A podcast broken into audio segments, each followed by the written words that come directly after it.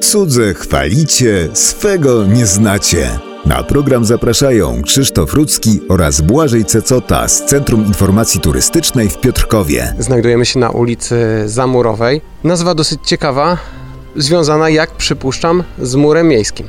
Tak, można tak przypuszczać, ale dla wielu osób jest to nazwa taka dosyć e, wprowadzająca konsternację, no bo tutaj jako żywo z tej strony miasta murów już nie ma.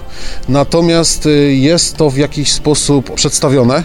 Znaczy mamy tutaj praktycznie na całej długości ulicy Zamurowej taką czerwoną kostkę brukową, która pokazuje, w których miejscach były mury, ale też interesujące wydaje się, że dalej przedłużeniem e, jest mur dzisiejszy, powstały w XIX wieku, mur e, parafii pod wezwaniem świętego Jakuba i tam też przecież mur był, więc y, można sobie to w jakiś sposób wyobrazić, w jaki sposób on skręcał.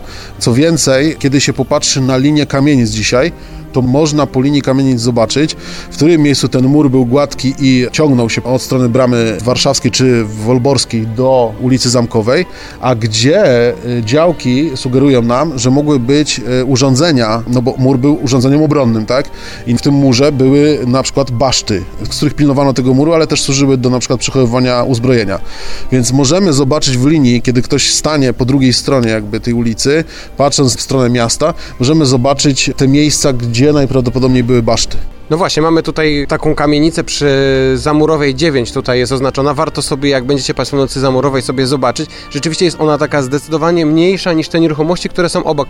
Mogłoby to sugerować, że to było w tym miejscu. No właśnie to jest zastanawiające i na pewno kiedy będą przeprowadzane, no wiadomo, że remonty robi się co jakiś czas, będą przeprowadzane takie prace, no to na pewno można to mm, będzie sprawdzać.